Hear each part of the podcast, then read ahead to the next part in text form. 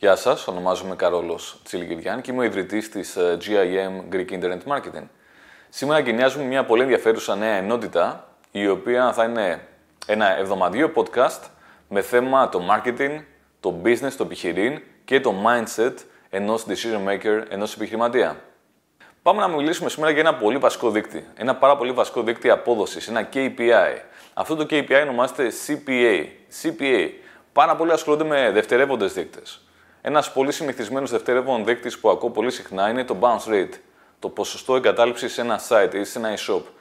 Καλό είναι να παρακολουθούμε το bounce rate και πραγματικά χαίρομαι όταν ασχολούνται επιχειρηματίες, οι marketers κτλ. με Google Analytics και άλλα βασικά στατιστικά, αλλά το bounce rate δεν είναι από τους πιο σημαντικούς δείκτες. Είναι ένας δευτερεύον δείκτης. Το CPA είναι πολύ πιο βασικός δείκτης από το bounce rate. Τι είναι όμως αυτό το CPA, τι σημαίνει CPA. CPA σημαίνει cost per acquisition, δηλαδή είναι το κόστος απόκτησης ενός νέου δυνητικού πελάτη ή το κόστος απόκτησης ενός πελάτη. Είναι εξαιρετικά σημαντικό να μετράμε το CPA, γιατί το να ξέρουμε το CPA, το κόστος απόκτησης πελάτη, μας δίνει καθαρή εικόνα. Και το να έχουμε καθαρή εικόνα μας επιτρέπει να πάρουμε πιο σωστές στρατηγικές αποφάσεις. Αν λοιπόν γνωρίζουμε το CPA, δηλαδή το κόστος απόκτησης ενός πελάτη, και αν γνωρίζουμε και την αξία που μας φέρνει ένας νέος πελάτης και κάνουμε τη σύγκριση αυτών των δύο, δηλαδή της αξίας πελάτη και του CPA, του κόστους για την απόκτηση ενός πελάτη, μπορούμε να δούμε αν αυτή η εξίσωση είναι θετική ή αρνητική.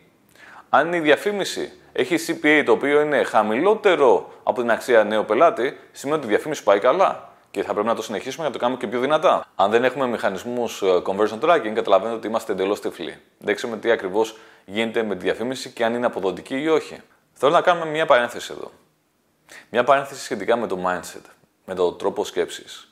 Ο τρόπος σκέψης που είναι καλό να έχουμε ως επιχειρηματίες, ως decision makers, είναι focus να εστιάζουμε στην βελτίωση βασικών δικτών για το marketing της επιχείρησης. Αν κάνουμε focus στο CPA και στην βελτίωσή του, τότε υπάρχουν πολύ σημαντικές πιθανότητες για να πέσει αυτό το κόστος, το CPA.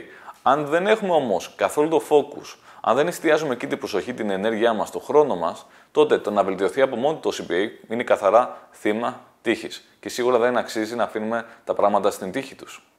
Επίσης σημαντικό είναι να έχουμε στο μυαλό μας την έννοια του Customer Lifetime Value.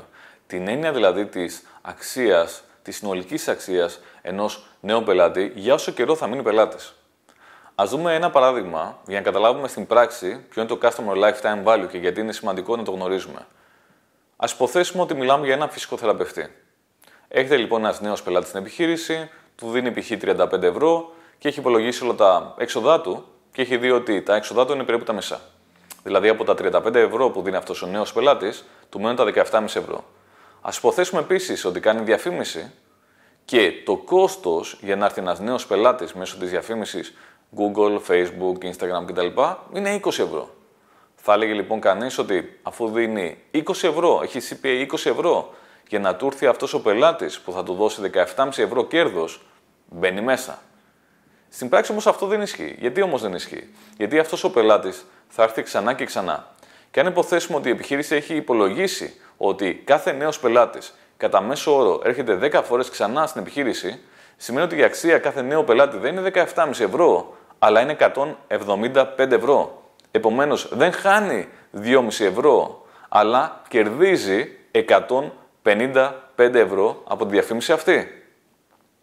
Αν δεν κάναμε αυτόν τον υπολογισμό για το lifetime value, θα ήμασταν εντελώς στα τυφλά και θα παίρναμε λάθος αποφάσεις. Επομένως, όταν συγκρίνουμε το CPA με κάτι, το κόστος με κάτι, αυτό το CPA θα πρέπει να το συγκρίνουμε με το Customer Lifetime Value, δηλαδή την πραγματική συνολική αξία του πελάτη. Υπάρχει κάτι ακόμα πιο δυνατό εδώ πέρα. Ότι έχουμε και την διαφήμιση από στόμα σε στόμα. Αυτός ο νέος πελάτης που θα έρθει, αν μην είναι ευχαριστημένος, θα μας αισθήσει αλλού ξανά και ξανά και ξανά. Άρα δεν είναι μόνο τα 155 ευρώ κέρδος συνολικό που θα έχουμε, αλλά αυτός ο πελάτης, άμα συστήσει και σε άλλους δύο, θα έχουμε σαφώς μεγαλύτερο κέρδος από ότι 155 ευρώ. Ο στόχος είναι ξεκάθαρα το CPA να είναι χαμηλότερο από το CLV. Αν λοιπόν η εξίσωση lifetime value πελάτη μείον το κόστος απόκτησης νέου πελάτη CPA είναι θετική, τότε σημαίνει ότι όλα πάνε καλά, σημαίνει ότι η διαφήμιση φέρνει κερδοφορία ή τέλος πάντων το marketing φέρνει κερδοφορία. Και επομένως η απόφαση είναι μόνο μία. Η απόφαση εδώ πρέπει να είναι scale, grow. Δηλαδή επενδύω ακόμα παραπάνω, ακόμα παραπάνω για να έρθει κερδοφορία στην επιχείρηση. Αρκεί βέβαια να υπάρχει το capacity. Αρκεί δηλαδή η επιχείρηση να μπορεί να δεχτεί ακόμα παραπάνω πελάτες. Αν δεν υπάρχει το capacity, σίγουρα θα πρέπει να επενδύσει σε υποδομές. Ελπίζω πραγματικά να σας βοήθησε αυτό το επεισόδιο και να καταλάβετε γιατί είναι τόσο σημαντικό να παρακολουθούμε συνεχώς το CPA και να το συγκρίνουμε με το CLV, δηλαδή το Lifetime Value ενός πελάτη. Να σας βοηθήσει αυτό να πάρετε ακόμα καλύτερες, πιο στρατηγικές αποφάσεις στην επιχείρηση και να πάτε ένα level ή ακόμα παραπάνω levels πιο πάνω. Καλή σας επιτυχία, τα λέμε στο επόμενο.